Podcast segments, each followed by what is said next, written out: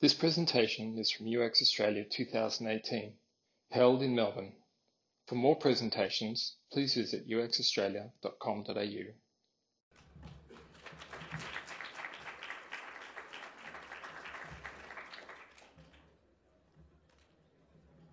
Hello everybody. Hi.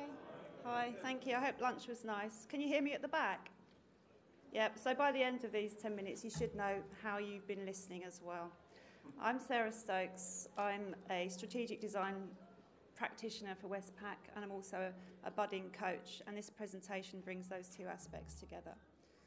We all learn how to read and write and speak, but none of us have really had much formal training in listening. In fact, just two percent of the population have. So I'd like to see if there's more than two percent of the population that have had formal training in listening here.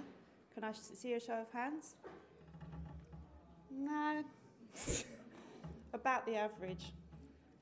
So I had an aha moment with listening when I was studying coaching.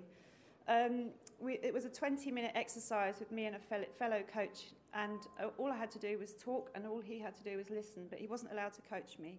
So for twenty minutes I just thought aloud, and I was supported through active listening and body language, and it was one of the most powerful experiences I've ever had, and I just wondered what else how else we could use listening in our lives. So I'm going to be, make a big call here and um, say that, com that good listening is actually a competitive advantage because so few people are doing it well.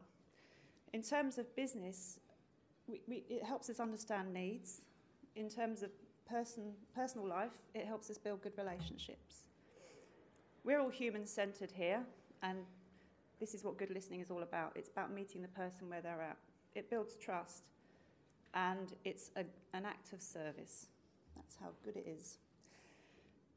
However, most people do not listen with the intent to understand. They listen to the in, with the intent to reply, and I like to call this reloading. So once you've shot out a question, you reload with the next question while the other person's talking, and you're not actually listening. You're just thinking about what you're going to say next, and what are you getting from that?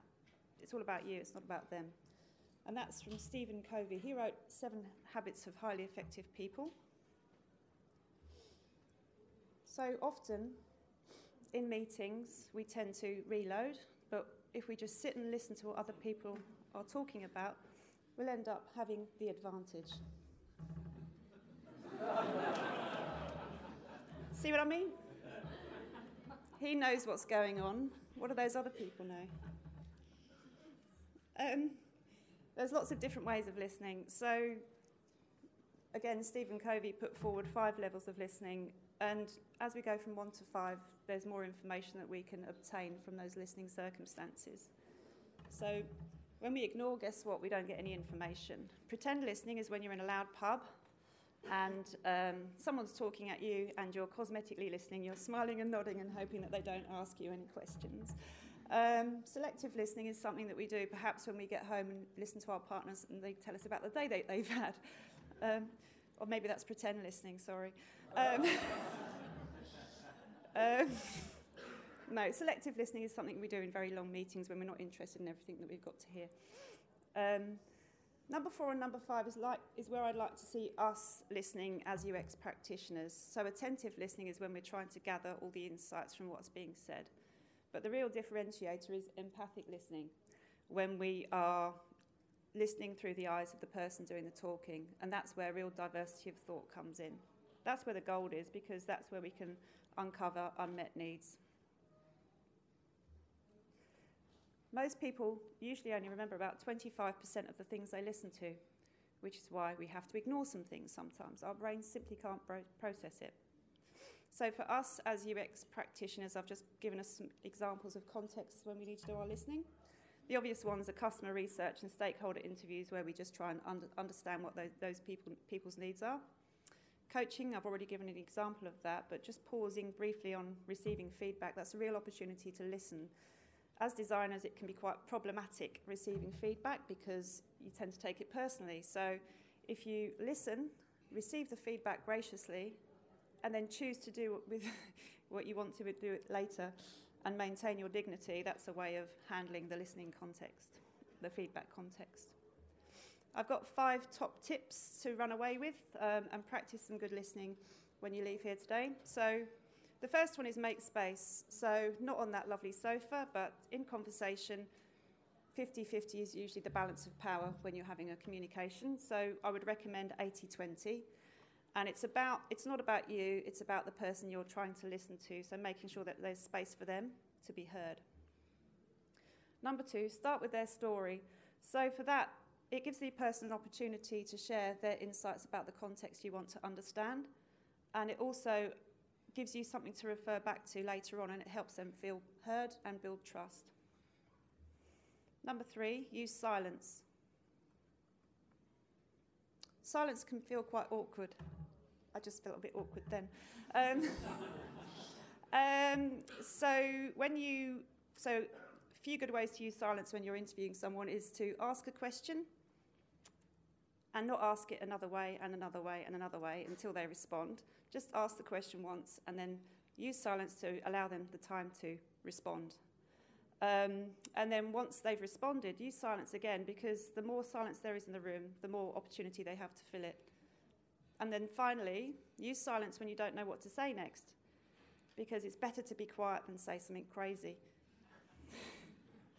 Body language. So that works for the person doing the listening and the person doing the talking. Um, so as a listener, you should maintain open body language. So try not to do that. Try not to do that. And be aware of the person you're listening to. Does their shoulder slump when you mention homework? What's going on there? When you, when you mention chocolate, do they suddenly seem energized? Um, tell me more about that. So with body language, apparently fifty-five percent of effective communication is body language. seven percent is words, and the rest is tone of voice. So you don't just listen with your ears. One of the most important things is mindset. So going into the listening context with an open mind and without judgment, and being present for that person. So just clear your mind and be mindful of listening. There's a few things I recommend not doing. Don't do this. Um, distractions. So clear the desk of things like smartphones and clutter. If your smartphone is in your line of sight, you tend to think about how many likes you have on your Instagram account rather than what the person's saying to you. Reloading, so try not to think about the next question, just listen. Interrupting is another way of saying, I've got something more important to, um, to say to you than what you're, what you're telling me, so avoid that.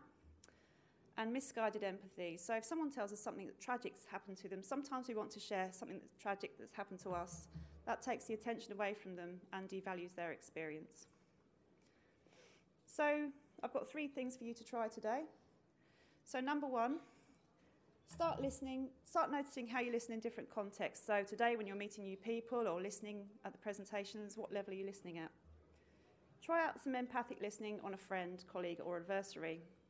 What more information can you derive? And then finally, pause for a moment. So use silence and see what happens. And I'd love for you to report back to me. I don't think we've got time for any questions. So a quote from Jimi Hendrix to finish. Knowledge speaks, but wisdom listens. Thank you very much.